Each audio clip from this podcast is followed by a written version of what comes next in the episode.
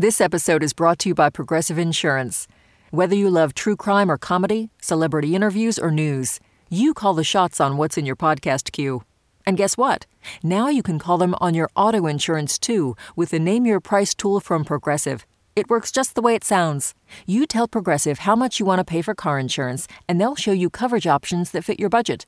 Get your quote today at progressive.com to join the over 28 million drivers who trust Progressive. Progressive Casualty Insurance Company and Affiliates. Price and coverage match limited by state law. Listener supported. WNYC Studios. This is Science Friday. I'm Miles O'Brien. I'm guest hosting this week for Ira Flatow. You might know me as the science correspondent for the PBS NewsHour. A bit later in the hour, we'll talk about the plight of Florida's manatees and the work being done to reverse their bad fortune. But first, part of a SpaceX rocket is on track to slam into the moon. Scientists predict the booster will collide with the moon in just a few weeks. The rocket was originally launched in 2015 to deploy a space weather satellite. Now it's a piece of space junk that's been caught in limbo for the past seven years. Joining me now to talk about this and other science stories of the week is Sophie Bushwick, technology editor at Scientific American based in New York City. Sophie, welcome back to Science Friday. Thanks for being here. Thanks for having me. All right, Sophie, why is this rocket, which has been orbiting for seven years, now on a collision course with the moon? So, this is the upper stage of a SpaceX rocket, and typically when this type of rocket launches the stage will have a, enough fuel left to push it back down towards the earth. But what happened in this case is it was launching a space observatory pretty far and so it didn't have enough fuel left. So it ended up moving into this big looping orbit around Earth where it's sort of past the orbit of the moon. And so as it's moving, it's being pushed on by the gravitational force of Earth, of the moon, of the sun, and even sunlight is actually able to push on this this object as well. And so amateur astronomers have calculated that its orbit is on a course to intersect now with the moon and they think that it's going to smash into the far side of the moon uh, in March and that it's going to possibly leave a crater as much as 65 feet across that will be visible from some of the satellites that are orbiting the moon. Very interesting. Well, how big a deal will that be when it hits the moon? Would it actually disrupt the moon's orbit potentially? So the good news is this is not a doomsday scenario. The moon is going to be just fine. It'll keep moving in its orbit. Um, this object, though, will leave evidence that it's passed. So the spacecraft have crash landed on the moon before, but usually that's because they were trying to land on the moon, trying to land there safely. I think this is the first time we've got an accident of this kind happening. And it's going to give scientists a chance to study what happens when this type of object crashes into the moon, I think. And India has a, a, satellite orbiting the moon that'll be able to take images of this. NASA will be able to take images of this. So we'll be able to, to get an idea of what this looks like, what the impact. Uh, literal and uh, scientific impact of this kind of event is, and to learn a little bit more about about this type of crash. All right, let's continue on the subject of collisions. This one is a little more uh, closer to terra firma, put it that way. Tensions mounting on the border of Russia and Ukraine. We all know about that. But uh, less visible is this cyber war that is burgeoning as we speak. Tell us what's going on. Russia has a, history of using cyber attacks and also of there have been cyber attacks that Russia has denied responsibility for, but that security experts say can be traced back to, to hacking groups based there. So Russia and Ukraine have been having this conflict since 2014. And there have been occasions when Russian hackers have knocked out Ukraine's electric grid. Um, most recently, they have hackers have defaced government websites in Ukraine. And there's also a history of using malware attacks against Ukraine. But one of the issues is so, for example, NotPetya, which was one of these malware attacks, seemingly started as an attack against just one country, but it spread and it ended up impacting a lot of other, a lot of companies, a lot of countries that were not even close. So it sort of shows how cyber warfare, it's not limited geographically. It can really spread out across the world in a way that we're not used to from physical, uh, traditional warfare. And it's very asymmetric, of course. This could change the, the nature of war itself, couldn't it? Absolutely. It's a, a, completely other front. It's the ability to attack a nation economically and to uh, use intimidation without ever having to put uh, boots on the ground. But at the same time, there are limitations. So it's possible for Russia to use cyber attacks against allies of Ukraine. But if it does, it could face pushback. So if Russia were to attack the US, the US could say this is an act of war and we're going to respond uh, in kind it's unclear how much of an effort is going to be put towards deliberate attacks on, say, infrastructure versus more subtle use of cyber attacks like trying to spread misinformation campaigns. Well, I don't know about you, but I'm ready for something a little more fun. How about that? I wouldn't mind a little bit something a little bit lighter. we need we need a light moment here. Okay, researchers have developed an organic computer chip that they've implanted into a Lego robot. Uh, tell us First of all, what is this chip made of?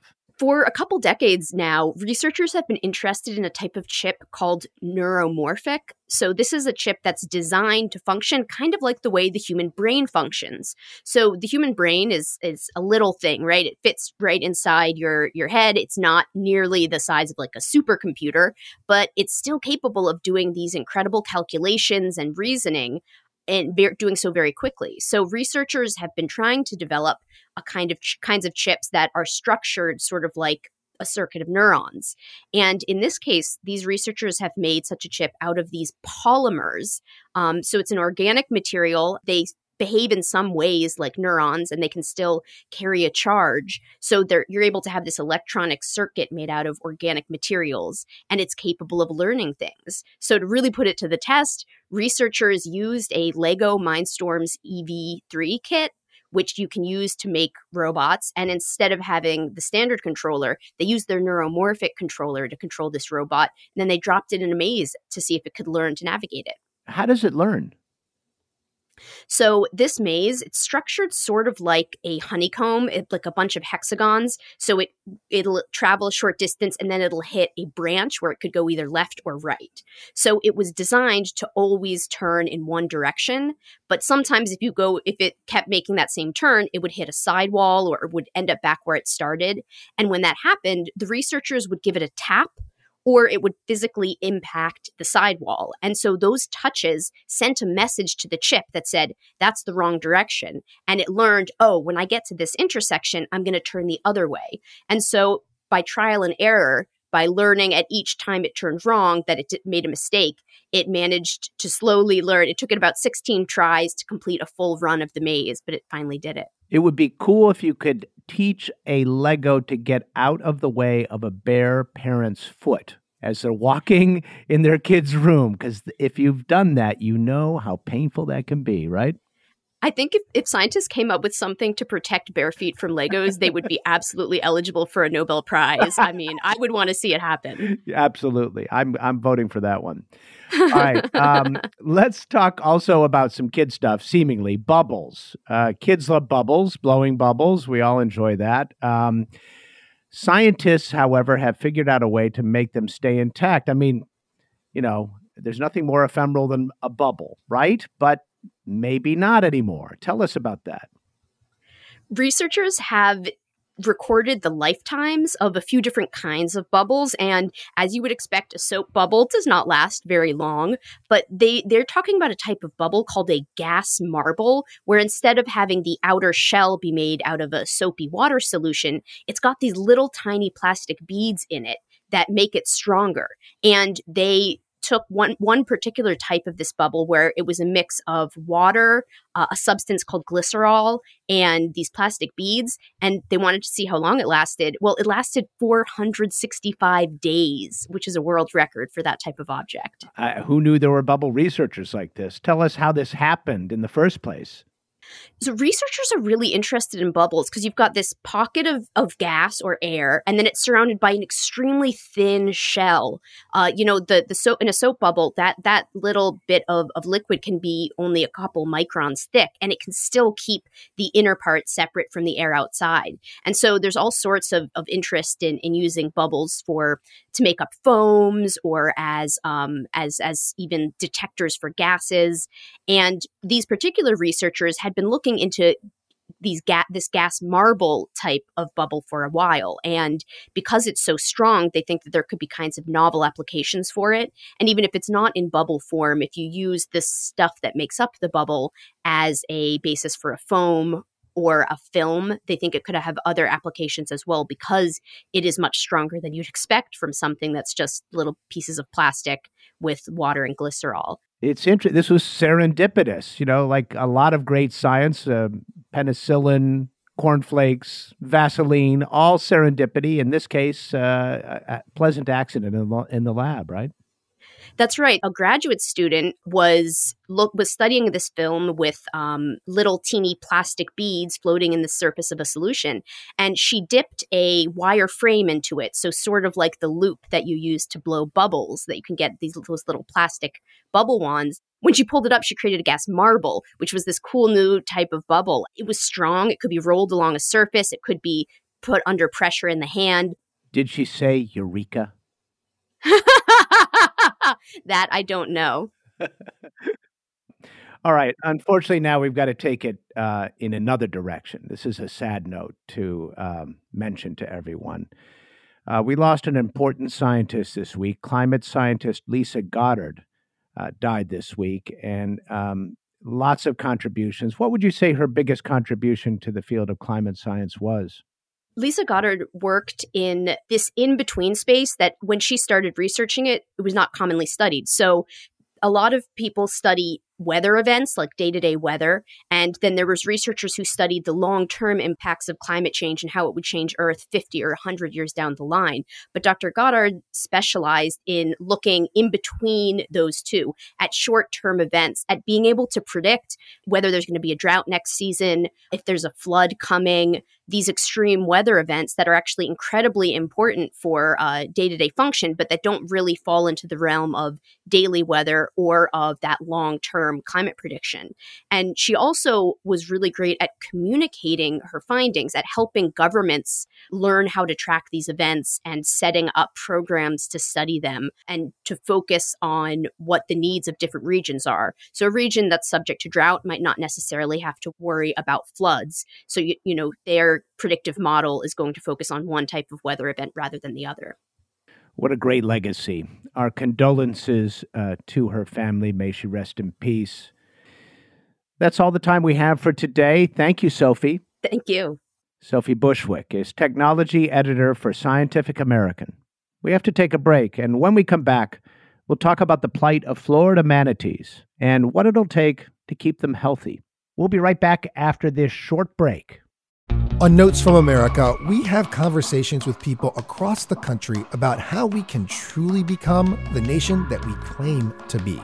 Each week, we talk about race, our politics, education, relationships, usually all of them, because everything's connected. And you, our listeners, are at the center of those conversations. I'm Kai Wright. Join me on Notes from America, wherever you get your podcasts.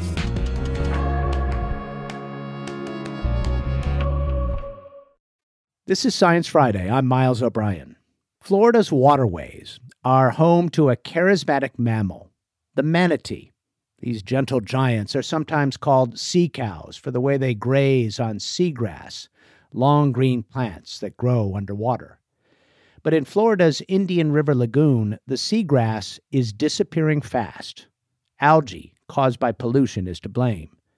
And this loss of food has put the manatees in great peril. Last year, more than 1,000 of them died, more than any other year on record. Today, we talk to two people who are deep in the world of manatee conservation in Florida to find out why this is happening and what can be done to reverse this loss. Joining me today are my guests Patrick Rose, Executive Director of the Save the Manatee Club in Maitland, Florida, and Cynthia Stringfield, Senior Vice President of Animal Health, Conservation, and Education at Zoo Tampa in Tampa, Florida. Welcome, both of you, to Science Friday. Great to be here. Thank you for having me. All right, Pat, you go back to the beginning when it comes to the effort to save manatees back really in the late 70s. Give us a short history of your experience with these animals and the efforts to save them. Well, I, I literally moved to Florida to work and save manatees in 1976. And I had been a diver, underwater photographer for years before that, finishing graduate school. We packed up everything. And I would like to relate the first part of a manatee I saw underwater was a scar. And it was a scar from a boat propeller. And that stuck with me my entire life in terms of what needed to happen. These were defenseless marine mammals. They can reach more than 10 feet in length, over 3,000 pounds, although that's large on average. But they really are defenseless. They're not capable of aggression, and they're uh, they're a vegetarian. And that's the main problem we're having at this moment in time, with hundreds of them dying because man polluted the Indian River lagoon so much with the nitrogen from our wastewaters and it's produced algal blooms that shaded out the seagrass and killed it. And so we have them literally dying by the hundreds. So when you first got involved, there were on the order of a thousand or less manatees. One of the big problems at the time was the boat strikes, the propeller strikes. And you literally put the manatees into public consciousness and on the license plates and helped turn things around in a very significant way. So the manatee population today is bigger. And you were actually not too long ago thinking about retiring, right? Because you had succeeded. Well, I've had more than 45 years professional work in it, and we had over several decades actually helped improve the population through major recovery efforts. And we were gaining ground, you know, right and left, so to say. But about a decade ago, we started seeing these problems increasing.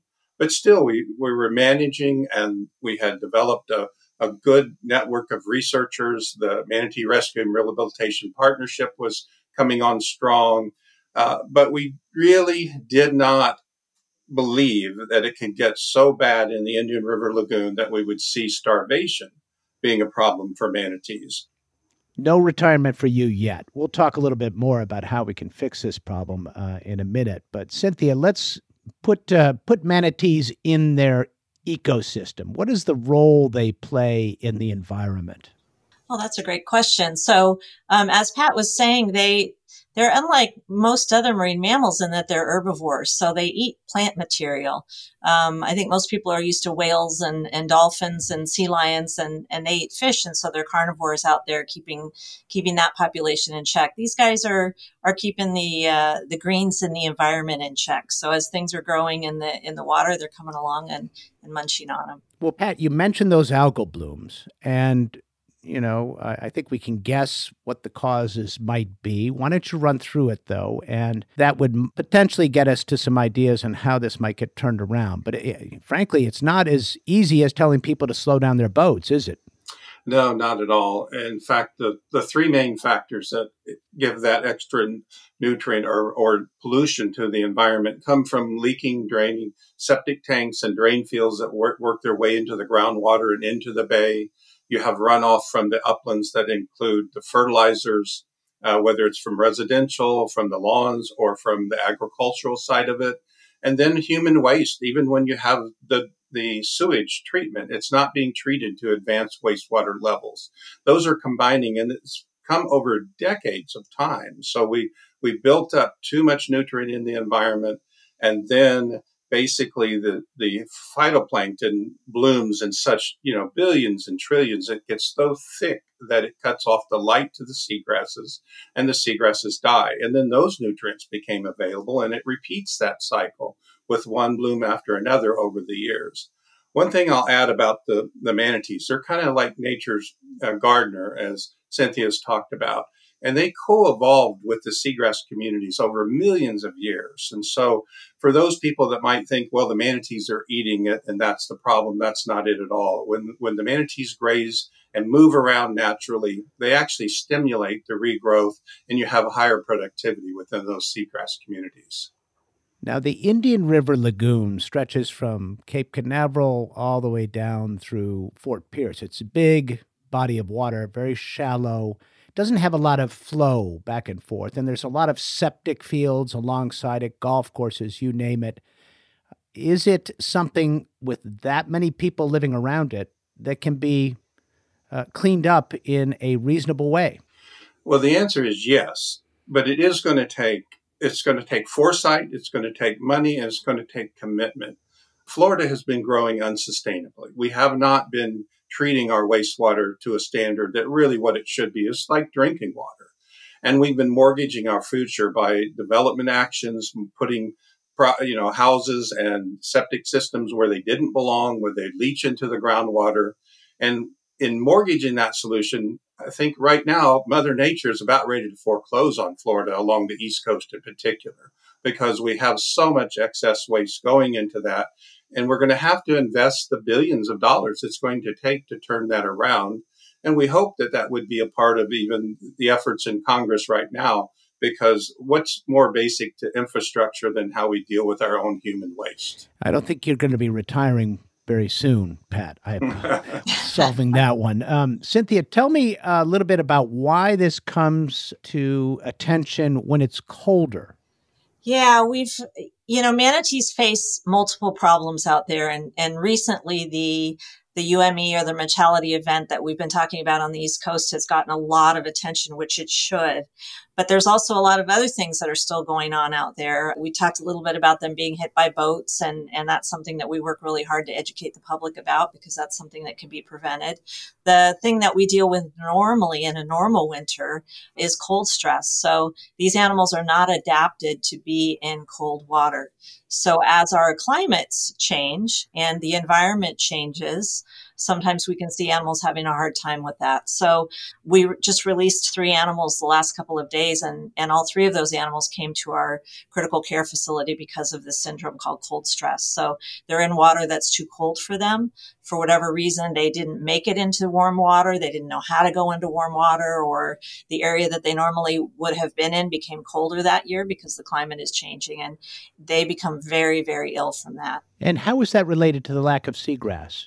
Yeah, it really has come together in the Indian River Lagoon in a way that the manatees are having to make that terrible choice between staying warm and not dying of cold stress or literally starving to death over a longer period of time. So they're coming into the winter less fit.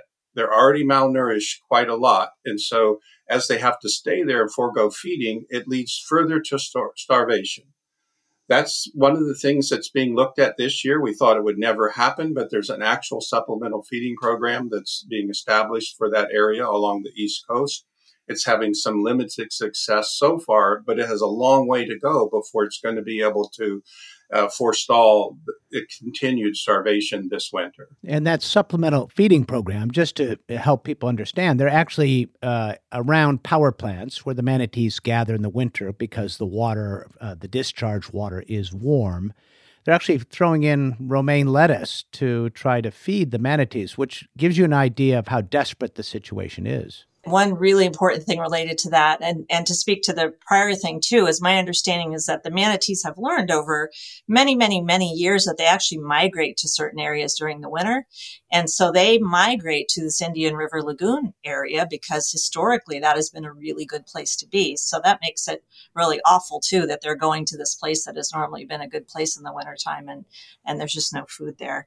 As far as the feeding program something we really want to get out to the public because this is the question we get all the time is if we see a manatee, can't we just, you know, chuck them some lettuce and, and feel like we're helping the situation? And it's been a really difficult nut to crack because you don't want these wild animals becoming dependent on people feeding them. And you also don't want them making that connection behaviorally that, oh, this is a good place to go because somebody's going to throw me some lettuce and then that person stops doing it or you know it's just a random thing. So it took a lot of time for them to figure out how to do this feeding program in a in a real scientific appropriate way so that it's targeted in the right location and it's not associated with people. It's, uh, you know, feeders out there that are not actual people giving them food and, and that sort of thing. So we, we really plead with everybody that if you see any manatees that you're concerned about in bad body condition, or they look like they're sick, or they've been hit by a boat, or anything like that, to call them in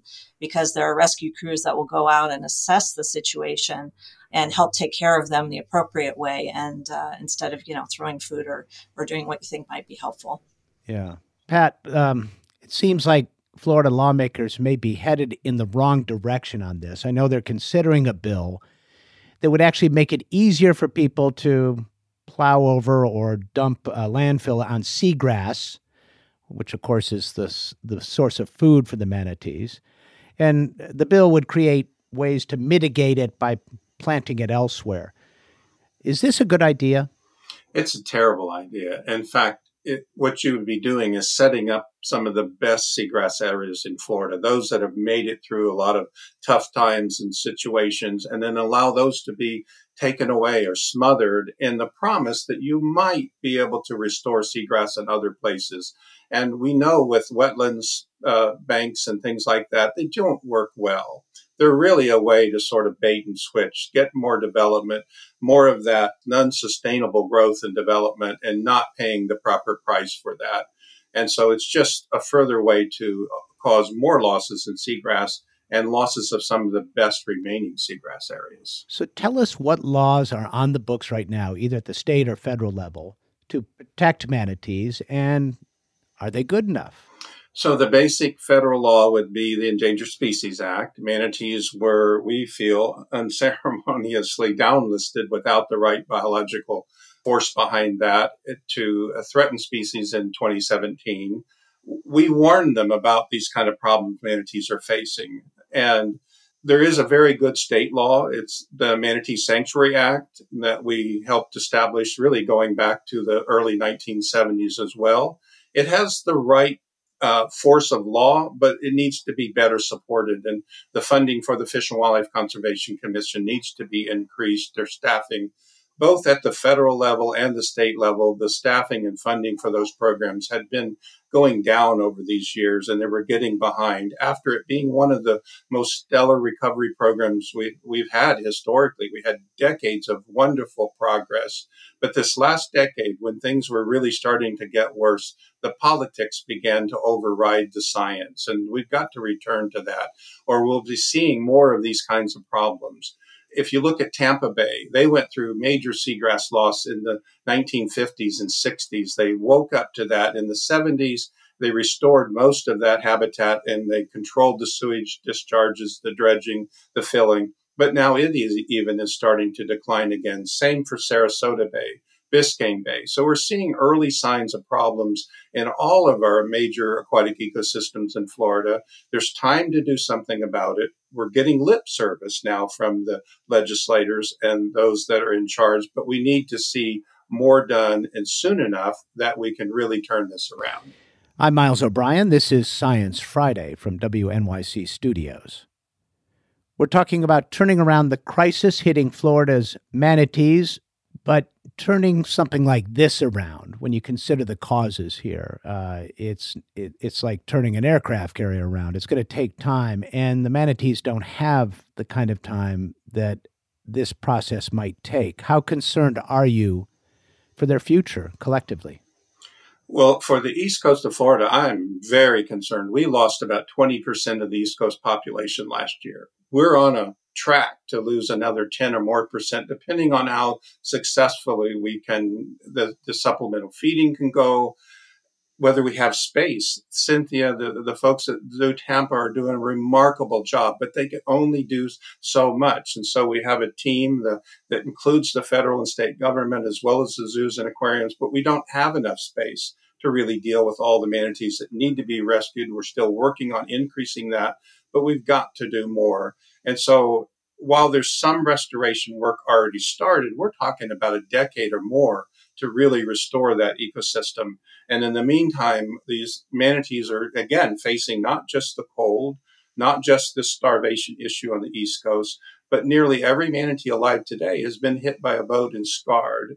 And we're, we're losing 100 or more manatees every year to watercraft. Cynthia, final thought here on manatees. You work with them so closely.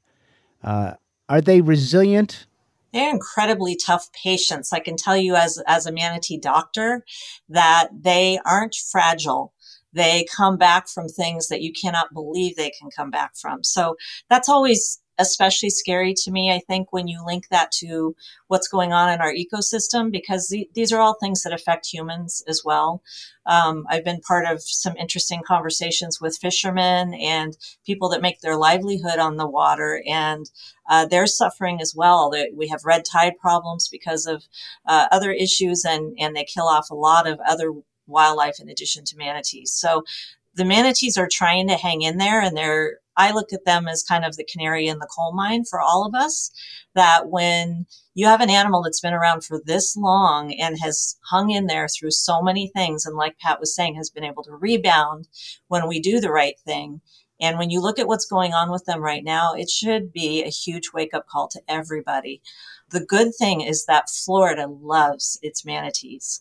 Uh, you won't find a person that, that doesn't like a manatee and isn't so proud to have them as, as the animal here for Florida. And so I'm, I'm just really hopeful that uh, people care. They really do care and they're listening and they want to do what's right for the manatee. And in turn, they'll be doing what's right for the state and what's in right, what's right for themselves and their families in living here.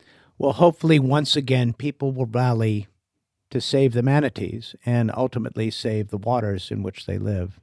That's all the time we have for now. I'd like to thank my guests Patrick Rose, Executive Director of the Save the Manatee Club in Maitland, Florida, and Cynthia Stringfield, Senior Vice President of Animal Health, Conservation, and Education at Zoo Tampa in Tampa, Florida. Thank you both.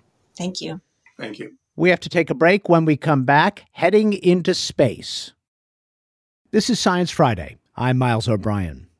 Anyone who's spent any time gazing at the stars at night has had the experience of seeing satellites whiz by. But if you've been out in the dark lately, you may have noticed there's a lot more traffic in space these days bumper to bumper traffic. It's actually called a train of satellites, a group of satellites in low Earth orbit launched to provide broadband internet access from space Elon Musk's Starlink is the main one, with thousands of satellites in orbit already. And there are other players, such as Amazon, in the market as well. But just as you can see those lines of glowing dots, astronomers and their telescopes can see them too, making their jobs more difficult. Joining me now are two guests. Dr. Connie Walker is a scientist with the National Science Foundation's NOIR Lab and she was the co chair of four panels looking at this question. Dr. Bruce Cameron is the director of the System Architecture Group at MIT. He and his colleagues studied the network capabilities of some of these huge satellite constellations. Welcome to you both. Thanks for having us. It's a pleasure to be here. Good to have you. Bruce, thousands of satellites going into orbit. The term that people are using is that it's the industrialization of space all of this to provide internet service. What are the advantages of this type of internet network architecture? Well, for anybody who's lived on a rural satellite connection in the past, this is not your grandparents' satellite internet. The significant difference between what we've traditionally done and what these new constellations are doing is that they're closer. So, a traditional satellite internet connection goes all the way out to geostationary orbit, which is some 35,000 kilometers away.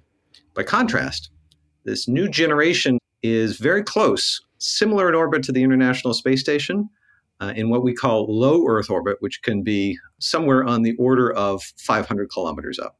And with that, because it's closer, it's faster closer, faster, but because it's whizzing by at about 17,500 miles an hour, you need a lot of them to provide continuous service. Is this something that is going to change people's lives in these rural areas or in emerging countries? I think that's yet to come. This is really an interesting time in the satellite world because there's so many of these going up. The market is predominantly rural and difficult to access areas, as you pointed out. In fact, um, SpaceX uh, applied to be part of the Rural Opportunities Development Fund and received subsidies from the US government for providing internet into rural areas. But when we look at the populations that are of interest here, these are dominantly North America and European audiences that already have some level of connectivity to the internet. By contrast, roughly 50% of the world's population, 4 billion people, don't have reliable internet communications. 35% have essentially spotty or sometime access, and fully 15% of the world's population has no access to the internet. But that is not the target market against which these constellations are being invested in. These are primarily being invested in to provide rural internet access and then potentially internet access on aircraft and on cruise ships for the developed world. When we talk about, say, countries like India, where there is much less internet capability and, and service, are there better ground based alternatives, whether it's fiber optic or 5G cellular, for example, that might be more cost effective for everybody involved and might not crowd up the night skies? Uh, certainly. Um, any way you cut it, this is easier to do on the ground than it is in space. Right? Space is an expensive way to solve this problem. Um, and in a densely populated country like India, there are a tremendous number of terrestrial uh, opportunities. They may not be fiber right away, but whether they are point to point networks or whether they are traditional copper lines like we have uh, here in the US, there are lots of other ways to grow the internet access capability of a developing country. So let me get this straight then. It's a, tens of thousands of satellites serving kind of a narrow niche of a market. Is that the way you envision it? Or is this going to be broadly available to lots of people? Well, I think there's some fascinating policy questions to come from this, right? This is not a government owned program, right? So it is a for profit series of corporations, Amazon putting up a network, OneWeb putting up a network, Telesat.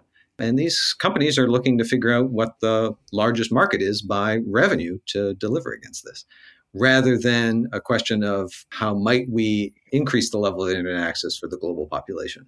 It so happens that because, as you point out, these Satellites are in low Earth orbit, they're whizzing by. We need lots of them to provide coverage. We sort of get global coverage for free, if you want to think about it that way, when we invest in the developed world in this type of network. All right, Connie, you've been patient as we've been discussing all these little technological nuances. Help us shed a little light, if you will, on what the problem is from your perspective as an astronomer. Well, first, I'd like to comment that the astronomers do understand that there's a lot of benefit to broadband access that these satellite constellations provide. However, it has been shown that the, if the numbers and the brightness of the satellites cannot be minimized, they will create problems for our publicly funded large telescopes and cause the loss of science. Well, give us an example. I know for one example that comes to mind is an observatory which is under construction right now, the Vera C. Rubin Observatory in Chile. And I understand because of the nature of its mission, kind of wide scale, long time exposures, these satellites whizzing by may have a real impact. Yes, uh, the Rubin Observatory will have an extremely wide field of view and have very sensitive detectors, a billion times more sensitive than our eyes can see. And they're going to create a movie basically, of everything that's changing in the universe over a 10 year period. So it's going to be an amazing thing. For them, they have this incredibly huge camera, and that uh, camera is left open basically. When the satellites traverse across the sky, there's a trail that's created, not just a single spot. Doesn't just take a picture at that moment, but there'll be a trail that goes across the image. And that is what produces the problem. Given the number of t- satellites that are going to be uh, launched in the next few years, it's going to come to a point very soon that every second or maybe every third image that's taken with these uh, cutting edge telescopes that are coming online will have at least one satellite trail running through them. Is there a way to make the satellites less reflective? Well, the good news is that we're actually working with industry to produce solutions. And some of those solutions uh, have been implemented already by a company, and they have thought of two different ways of lowering the brightness of the satellites. And they have actually tried those, and they've worked to a certain level. In terms of what astronomy needs is not quite there yet, but they're still working at it. They're doing things like coating the surfaces of the satellite and also putting up visors to shield from sunlight. And so that we don't actually see that anything's reflected off of the satellite. We see something much less reduced. we should give uh, credit due on that. That is uh, Elon Musk's Starlink that is doing that. Yes, that is Elon Musk and, and SpaceX and the Starlink satellites. But that, but they still are launching uh, numerous satellites that are not uh, coded in that manner. Correct? Well, they have not been coding their satellites, as far as I know, uh, uh, since Visor's been used.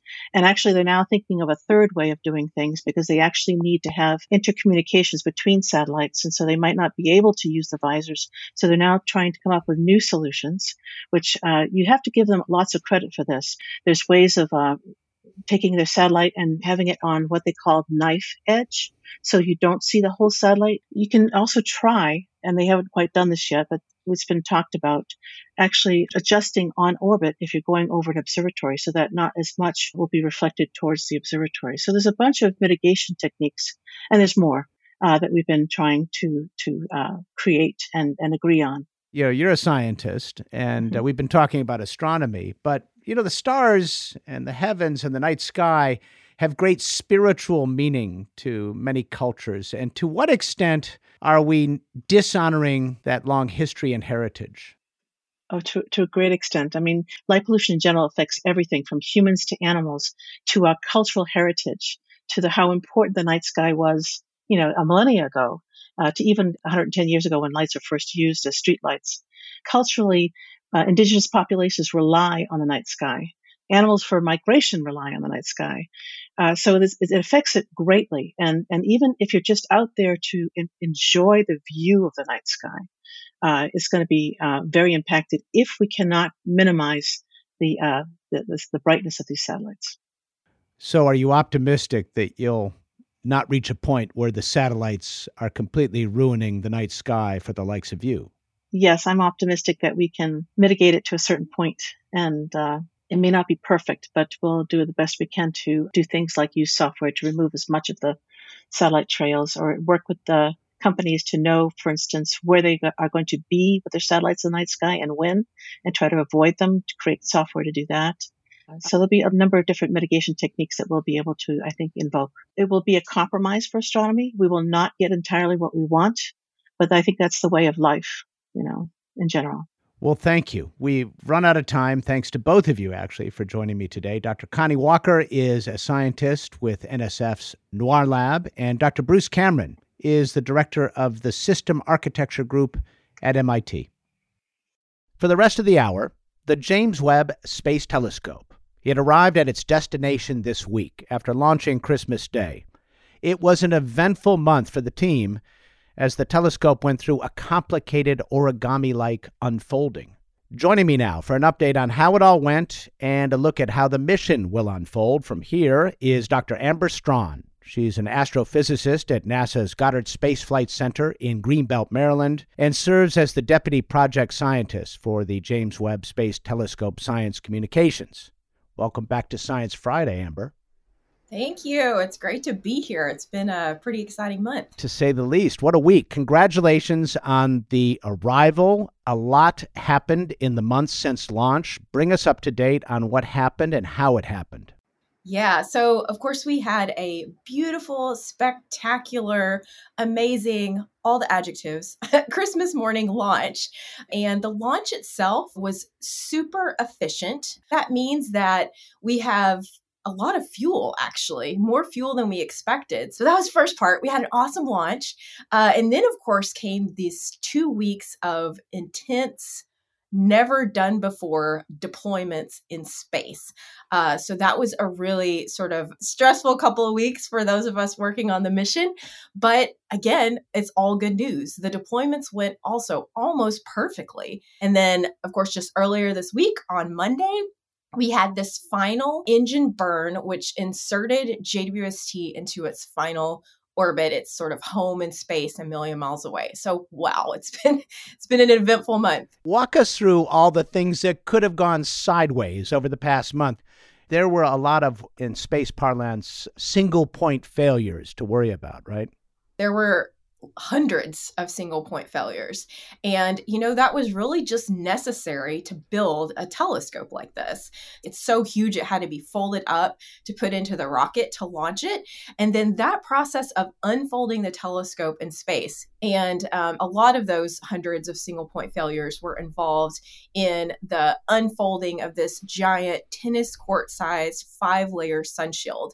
Again, it just everything went so so well. It, it's been it's been fun to watch. And without that giant tennis court size sun shield, you're pretty much out of business because on one side of it, it's going to be over 200 degrees Fahrenheit. On the other side, almost getting close to absolute zero, which is really important if you're looking for faint signatures of heat in the distant cosmos. Yeah, the sun shield was absolutely critical for this mission. If the sun shield had not unfolded, we would not have had a telescope. I'm Miles O'Brien, and this is Science Friday from WNYC Studios.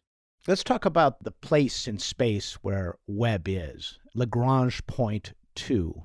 Now, this is a spot where the gravitational pull of the sun and the Earth Moon system kind of cancel each other out in a way that the space telescope orbits with the Earth all around the sun.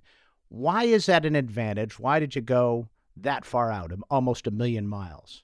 Right. So it, it, turns out that this is a really good place to put spacecraft for the reason you've just described. We can sort of put it out in that part of space, and because of the combined gravitational effects of the sun and the earth, uh, spacecraft will sort of stay there and travel along the orbit around the sun along with the Earth. This is great for JWST because it's really cold in that part of space and we need the telescope to be very cold. Um, also, the telescope can stay in this sort of orbit around the L2 point with minimal fuel consumption, which is also very important. And also, it enables us to have sort of constant, easy communication back to Earth, right? It's always sort of in a straight line from Earth Earth, you can sort of think of it as being straight up in the midnight sky. All right, let's talk about this mirror, which is actually 18 mirrors that all have to line up with precision that is hard to grasp, actually. Yeah, the, the next three months of this telescope's commissioning process involves this process of aligning those 18 mirror segments. What we'll do is take an image of a bright star and the first image of that star, it'll be 18 separate images, perhaps even less. You know, we don't quite know what we're going to see the first time. But the point is, is that we're trying to get that star into the field of view of the telescope. And then by tweaking each individual mirror segment, we'll figure out which star image aligns up with each segment. Um, and by that iterative process over about three months, we'll be able to focus this mirror into really a perfectly smoothly shaped mirror to take these awesome images of the cosmos that we expect later this summer. Okay, everybody wants to know what's the first target? What's the first picture going to be? The first uh, images that we'll take, the first science images, the the pretty pictures, so to speak, uh, won't be taken until the very very end of this remaining five months of commissioning. There are a bunch of different targets that we, you know, the possibility of taking, um, but I can't tell you what they. Are. You're being cagey uh, with me, Amber. Come on. um, I don't even know what they are. There are not many really? people that know that know what those targets. Are. This is are. on a need to know basis. This is compartmentalized. wow. It's going to be a big surprise, and I tell you what, it's going to be worth the wait. I cannot wait to see these first images that this telescope is going to deliver. It's going to be awesome. Dr. Amber Straughn is an astrophysicist at NASA's Goddard Space Flight Center in Greenbelt, Maryland and she serves as the deputy project scientist for the James Webb Space Telescope Science Communications. Thanks for joining me. Thank you for having me. Researchers need brains to understand neurological disorders and trauma. And to get them, they turn to brain banks. How does postmortem neural matter make its way to these centers? Join Ira for a live Zoom event on Tuesday, February 1st at 6 p.m., all about the science of brain donation come with questions for our expert panel. Plus, attendees will get a close up look at an actual brain donated to science. To RSVP, go to sciencefriday.com slash live stream. Now, here's Ariel Zych with some of the folks who helped with the show this week. Nahima Ahmed is our Manager of Impact Strategy. Diana Montano is our experiences manager. Christie Taylor, Kathleen Davis, and Shoshana Buxbaum are our radio producers. And I'm Science Friday's director of audience, Ariel Zych. Thanks, Ariel. BJ Leiderman composed our theme music. Have a great weekend. Ira's back next week. I'm Miles O'Brien.